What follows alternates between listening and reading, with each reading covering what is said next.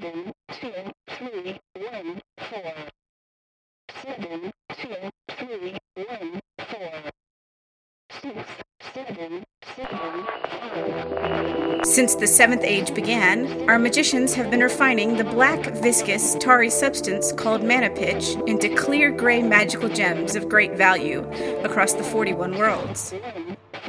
Almost as long ago, explorer mages discovered a limitless supply of that raw material here beneath our fair coastline and built Mana Pitch City to exploit their find.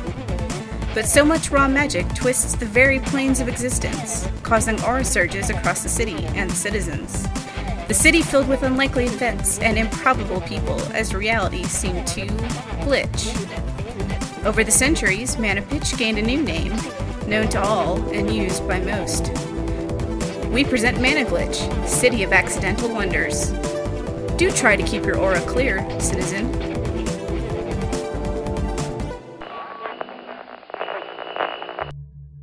Glenn 755 here. We are back and bringing you Mana Glitch City Underground on a Z frequency of 2308.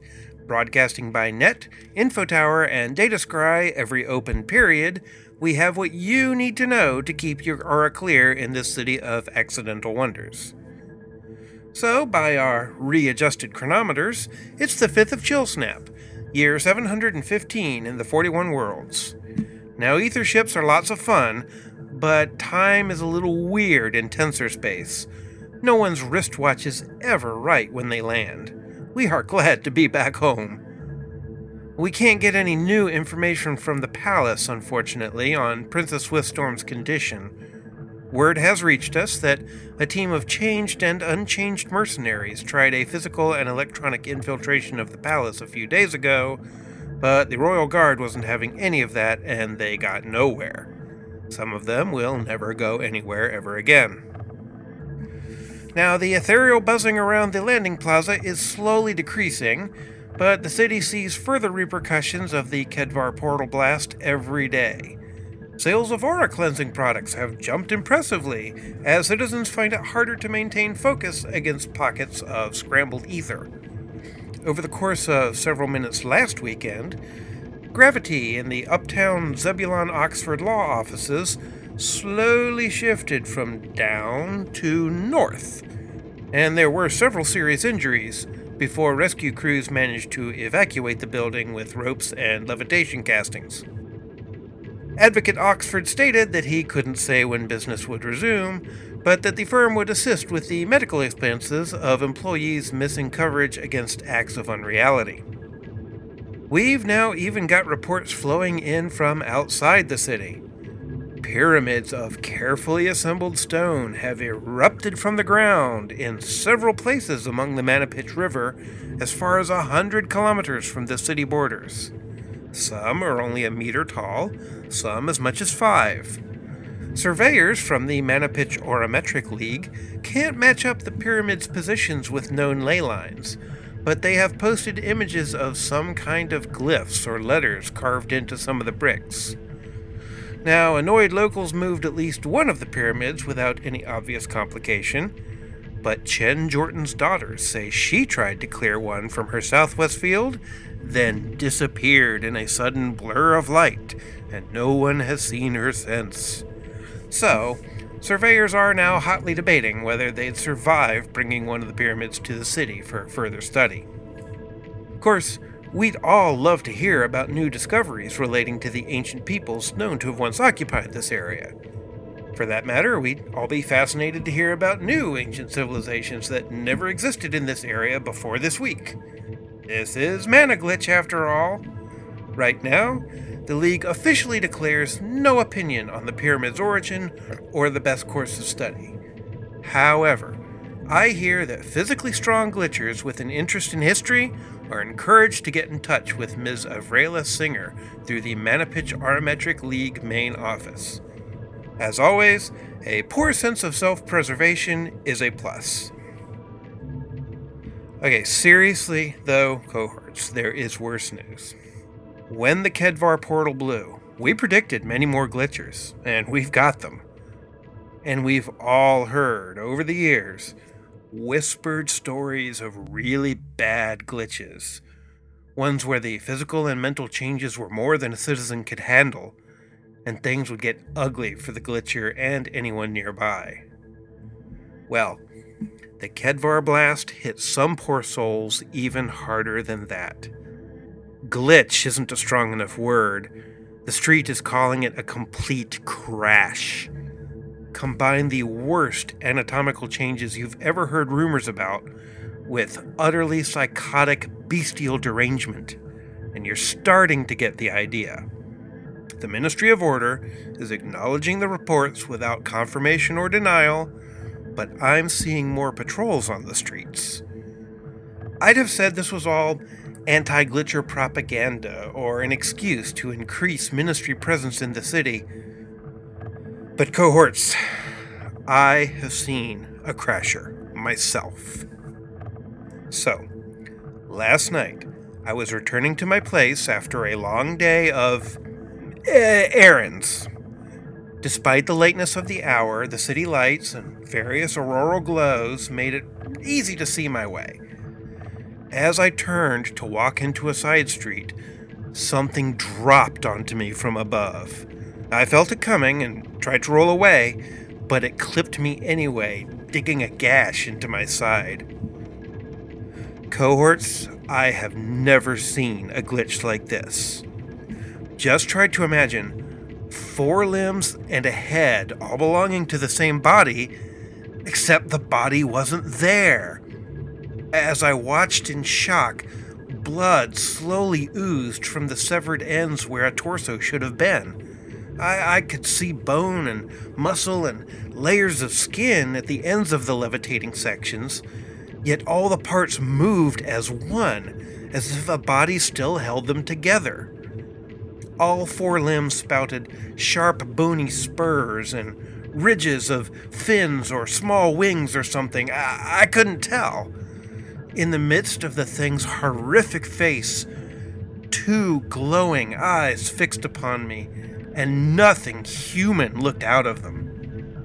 Now, I, I, have been in a fight plenty of times. I mean, few glitchers haven't sooner or later. But I wasn't ready for this. I, I found the time to push out two quick flame casts, which should have caused second degree burns at least, but they only seemed to singe the thing. I figured that was it for me. Then, through the thing's empty middle, I saw the woman. I won't forget her soon. Dark hair, pale face, purple dragon leather jacket, and a black flaring knee length skirt that must have been real tricky to fight in. She'd been running, it appeared, but more importantly, she held the biggest power sword I have ever seen outside the Ash Imperial military. Our eyes met briefly before she stepped up behind the creature, spun around to build up her swing, and slashed low, cutting one of the crasher's legs off, uh, off of it. Well, the part she cut away fell to the ground, and so did the crasher. Well, that cursed thing rolled over onto its floating stump and the other knee and looked up at her, feral hatred in its body language. Anyway, I saw her straighten and shift her grip on the sword. She sighted down the crackling blade and BAM! A plasmic blast from the sword smashed into the crasher's face, knocking it backward as I jumped out of the way. That blighted head noisily evaporated in a blast of heat and steam, and the remaining limbs dropped lifelessly to the ground, no longer connected even by whatever was doing it before. Thanks very much, I said to her, standing up nice and slow with my hands empty and well away from my body. I didn't see monster carving on the Council's municipal activity calendar tonight, but I applaud your initiative. Lady Purple Jacket cocked her head and gave me a keen look. I know your voice. You host the underground broadcast, right? Glenn something. I nodded.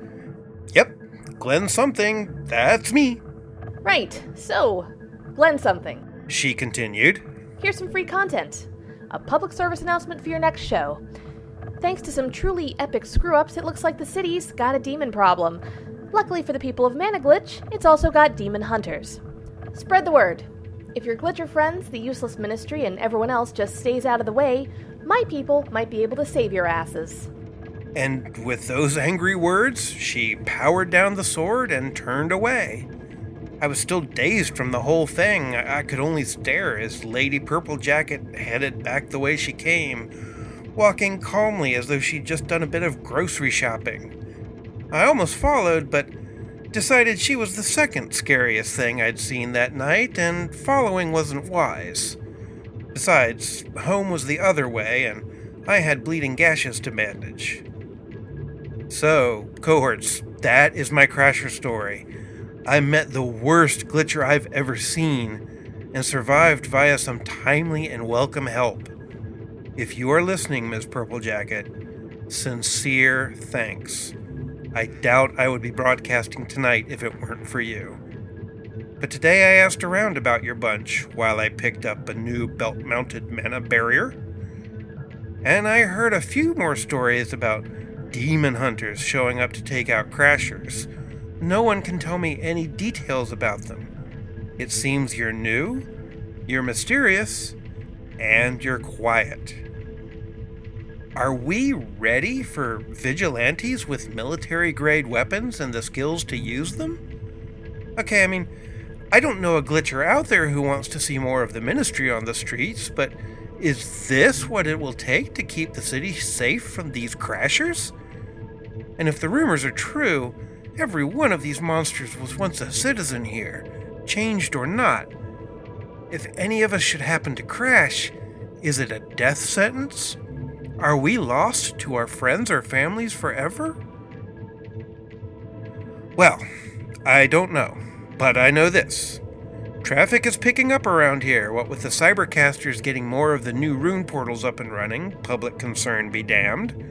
Even the pirate attack on Star Hunter 7 hasn't put a damper on Ethership schedules, and the transbeams are still humming. Mana Glitch City seems more crowded than ever. Cohorts, things are getting interesting. And when things get interesting, the underground has our fun. Having said that, I think that's enough fun for tonight. When we're ready for more, we'll be back next open period, broadcasting by net, Infotower, and Datascry. This is Glenn 755 for Mana Glitch City Underground, shutting down Z frequency 2308. Remember, keep your aura clear and stay grounded. The voice of Mana Glitch City Underground today was Michael O'Brien as Glenn 755. The narrator was Maya Kralovna as Princess Swiftstorm. Kara Dennison appeared as the woman in the purple jacket. Episode 4 Demon Hunters was written by Michael O'Brien. Our theme music is Crime of the Century by Consortium 499 on the web at reverbnation.com slash consortium 499. All other content is copyright 2015 Glitch City Media. Visit our website at managlitch.com for more information about the city and links to our podcast archives. Demon Hunters is lovingly dedicated to Monty Oum.